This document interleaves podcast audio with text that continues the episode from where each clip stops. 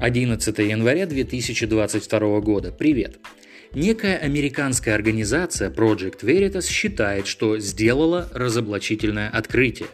Дело в том, что она выяснила, как американские специалисты неправительственной организации EcoHealth Alliance, о которой на нашем канале уже рассказывалось, исследовали коронавирусы в нескольких лабораториях, среди которых и китайский Ухань, где впервые и произошла вспышка инфекции.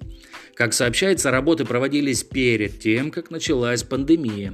Утверждается, что в марте 2018 года организация обратилась к Управлению перспективных исследовательских проектов Министерства обороны США. Она попросила финансировать научные исследования коронавирусов, которые переносят летучие мыши.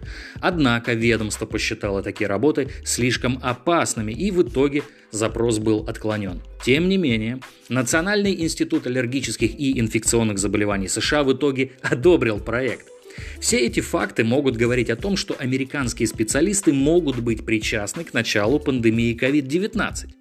Странно, что эта информация преподносится как что-то новое, ведь еще 22 сентября 2021 года издание «Телеграф» сообщало об участии неких американских и британских специалистов в изучении коронавирусов в Китае, в финансировании которых потом якобы было отказано. А Китай, в свою очередь, тогда же высказал подозрение в том, что вспышка COVID-19 могла начаться еще в сентябре 2019 года, и именно в США.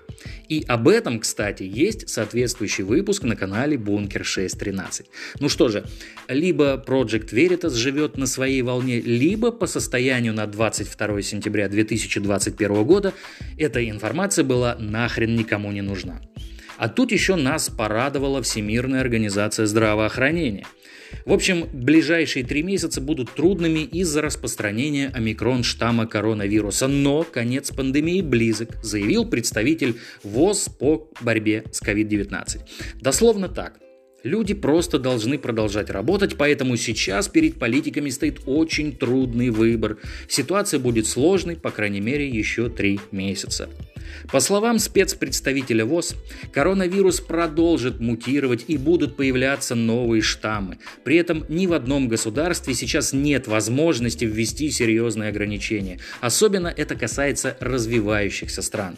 Он также выразил беспокойство по поводу того, что если системы здравоохранения стран Западной Европы справляются с затруднениями, то медучреждения в других регионах уже перегружены.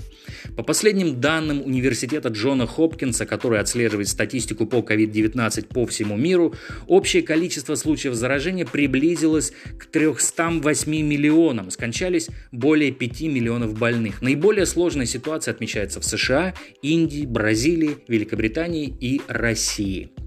И напоследок о самом важном. Суд в США утвердил решение об увольнении полицейских за ловлю покемонов. Апелляционный суд в Калифорнии признал законным увольнение двух полисменов Лос-Анджелеса, которые играли в Pokemon Go вместо того, чтобы отреагировать на сообщение об ограблении. Инцидент произошел еще в апреле 2017 года, когда некие офицеры были назначены в патрулирование района Крэншоу.